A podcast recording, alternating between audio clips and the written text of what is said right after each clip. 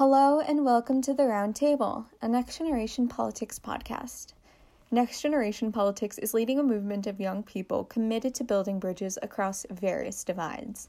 I'm Madeline, and this week, Divya, Inica, Isaiah, and I spoke with Jordan Thomas, a 20 year old activist who has done quite a few remarkable things in his first two decades.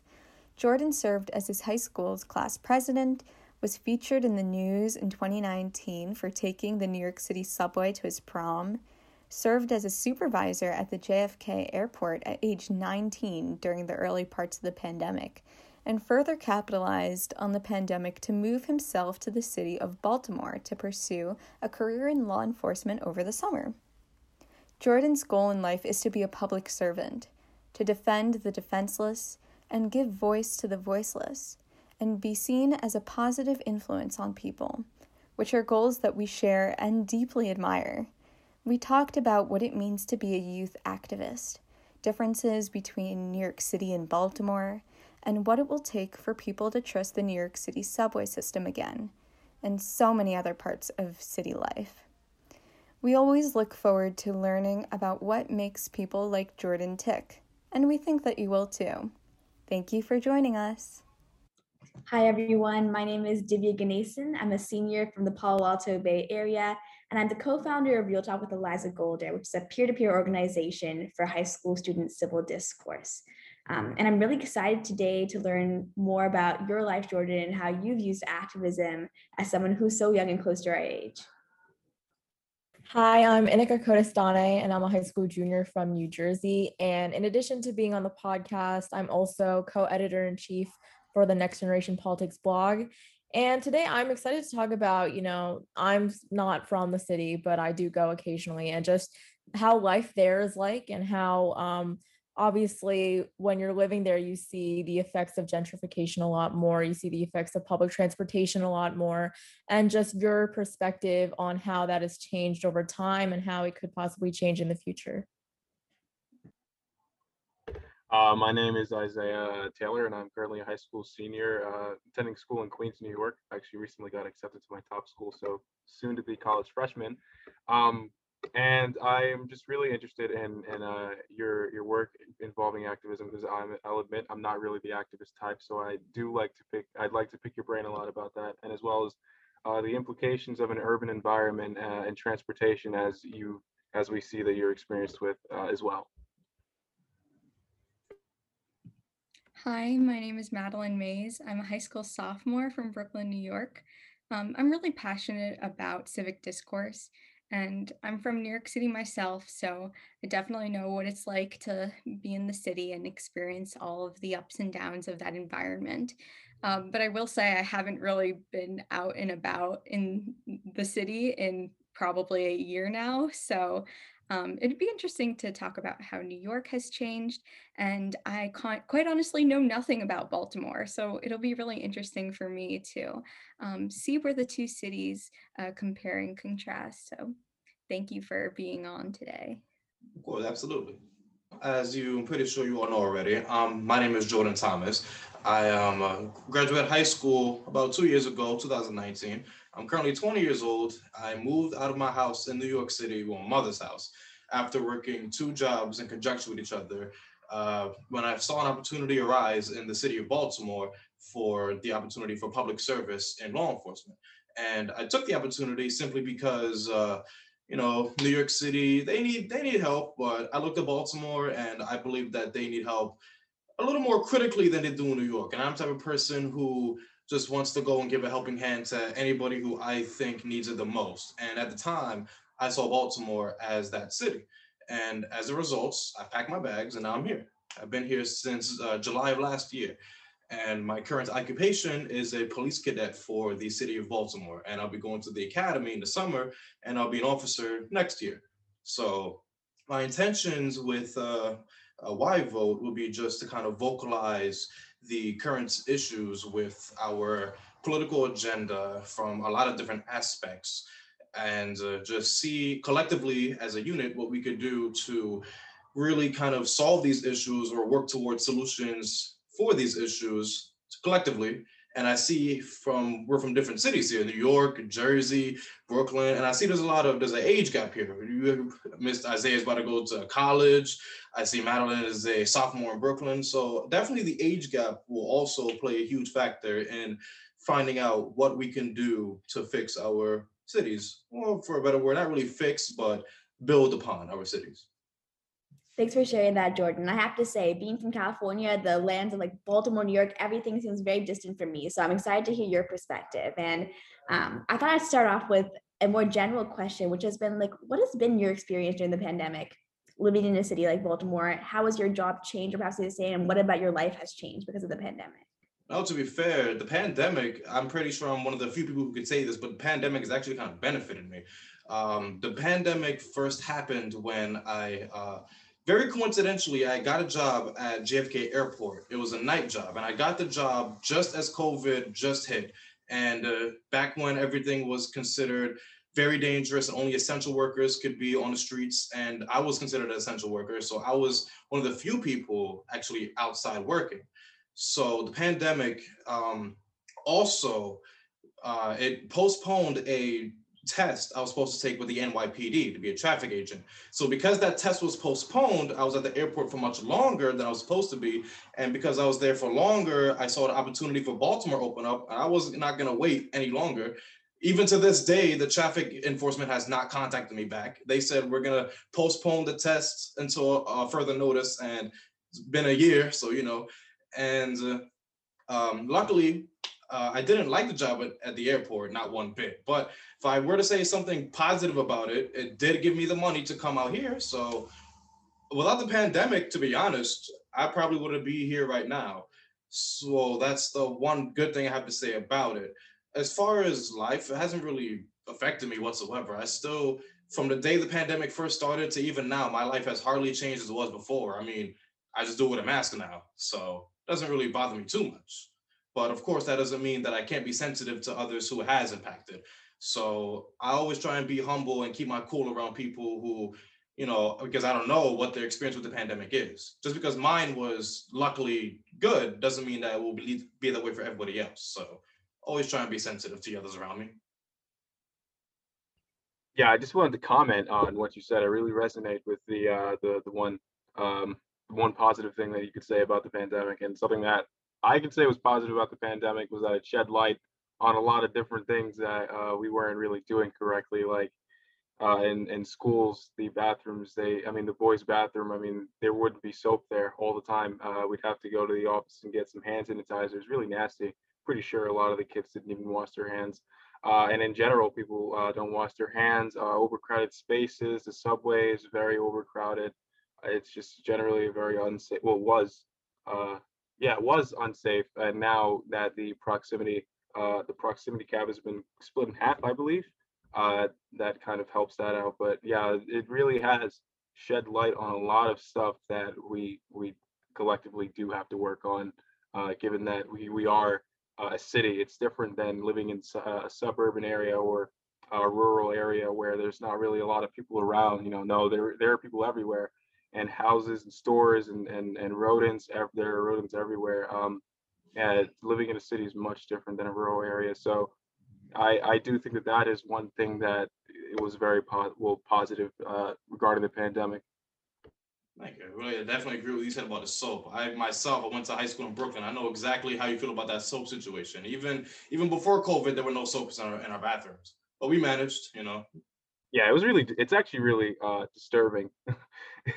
Like you uh like sometimes like when you use the bathroom you'd see like another kid walk out the bathroom and just stroll on to class like yeah, something happened.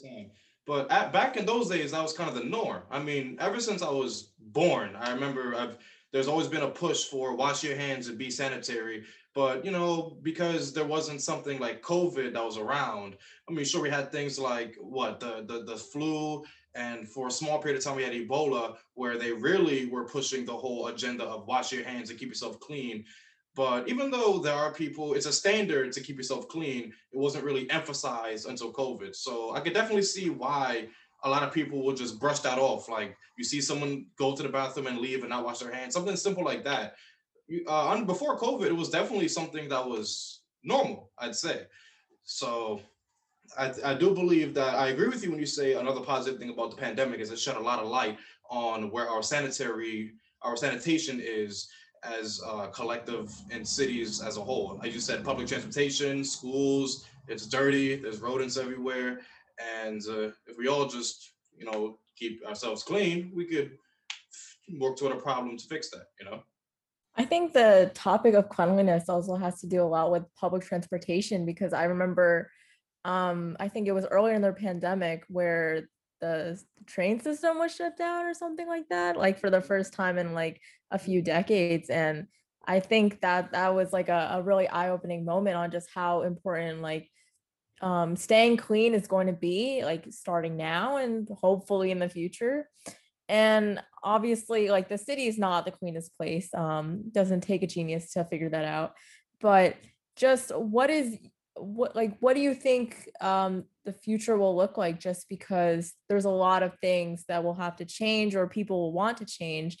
And i guess yeah what sam was saying what will it take people to trust the subways again just because there's so many questions and there's so many things up in the air about cleanliness and like how you can stay safe while there's a pandemic going on?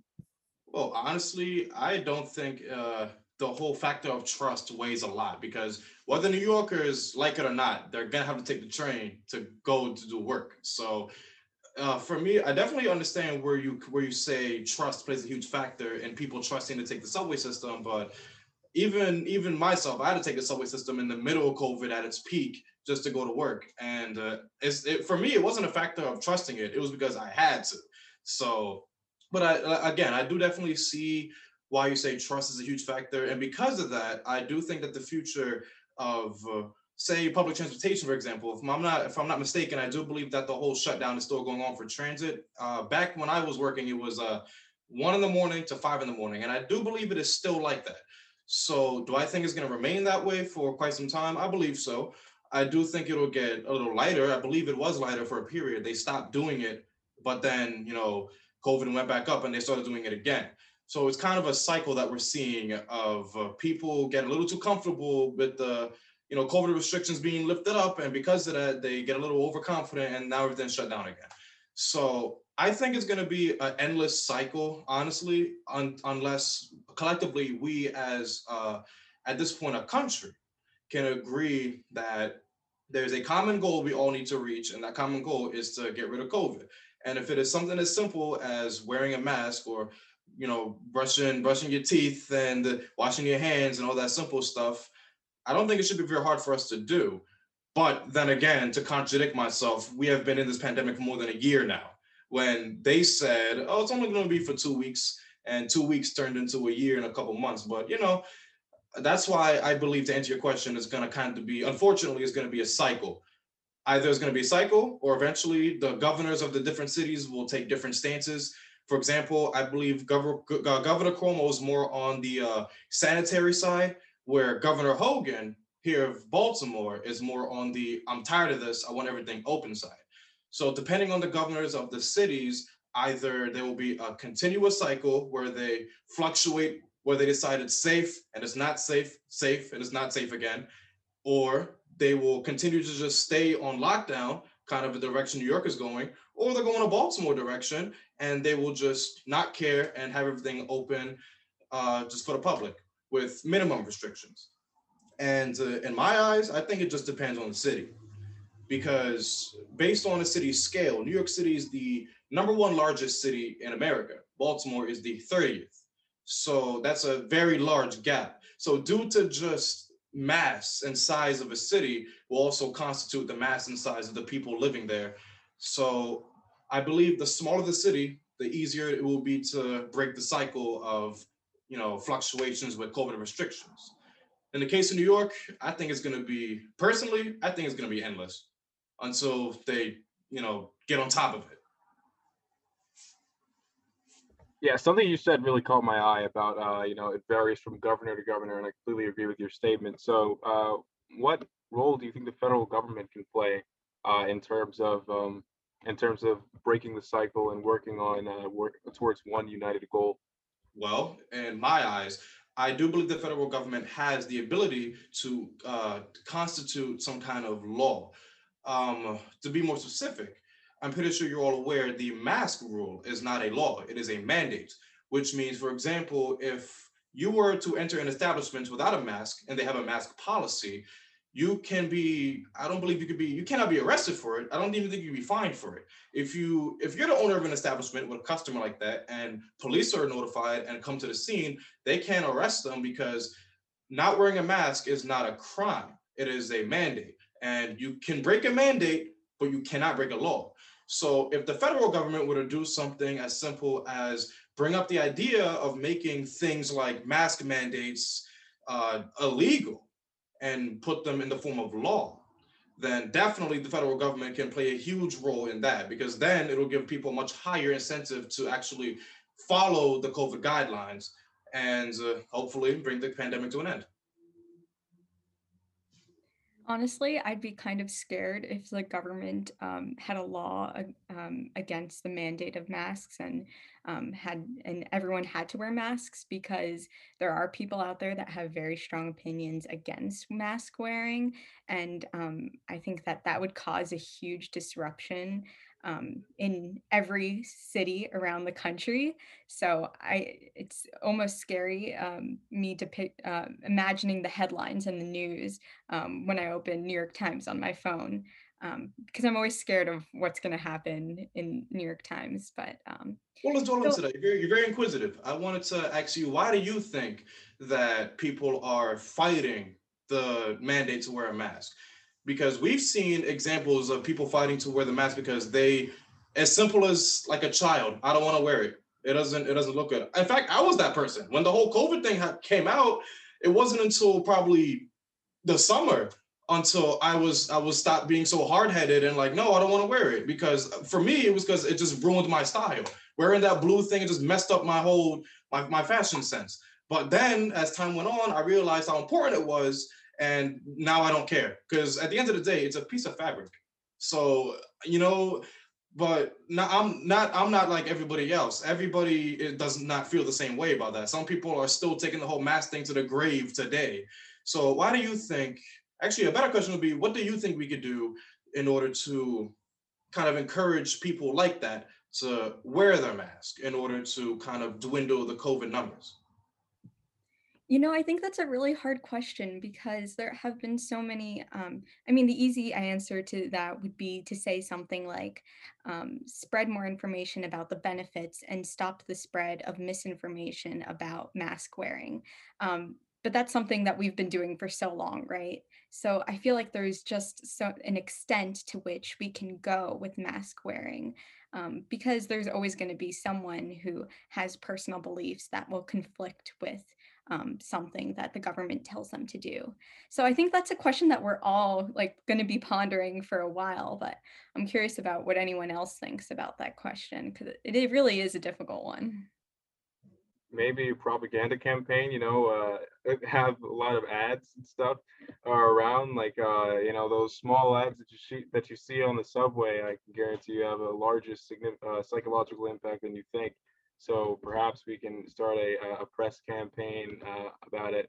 And I think that uh, Miami right now is a, is a great uh, pillar to, um, or example, or, or say uh, how they, I think they said that they've arrested over a thousand people uh, over uh, the course of this week due to the recent influx and, and spring break people.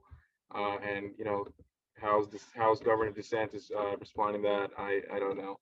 But I think that that can also serve as a motivating factor or potentially a destructive factor towards the whole campaign because then you know people don't like to be forced to do things unfor- uh, unfortunately well fortunately but unfortunately so i think the most effective option would probably be to start a press campaign I agree with what you said about advertisements. I do definitely wholeheartedly believe that more advertisements will get people to listen.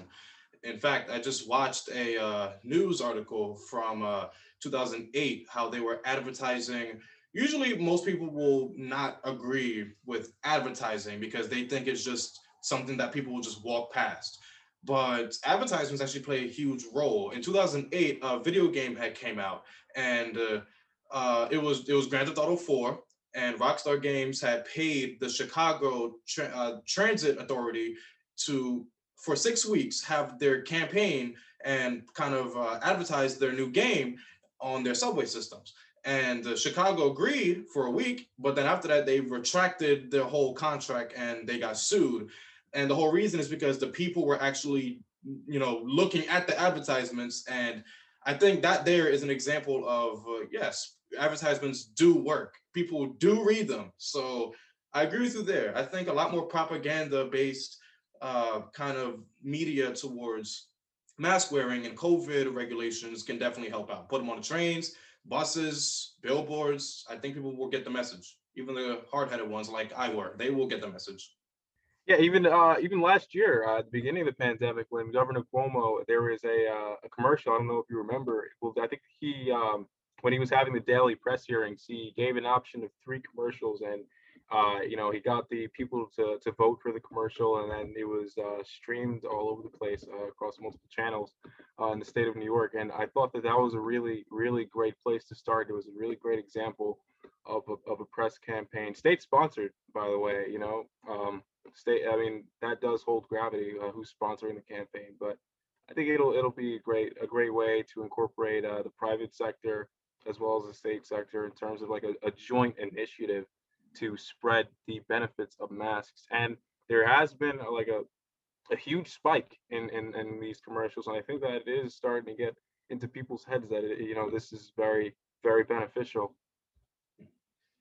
I think part of the reason is also people are getting more lax because now they have these vaccines out and people will just see the word vaccine and they'll think to themselves, oh, they got a cure. It's okay. I can take this off now. When reality, it's not that easy. So I definitely agree with you there and that point. So I believe it's a, it's a group effort. At the end of the day, it's a group effort.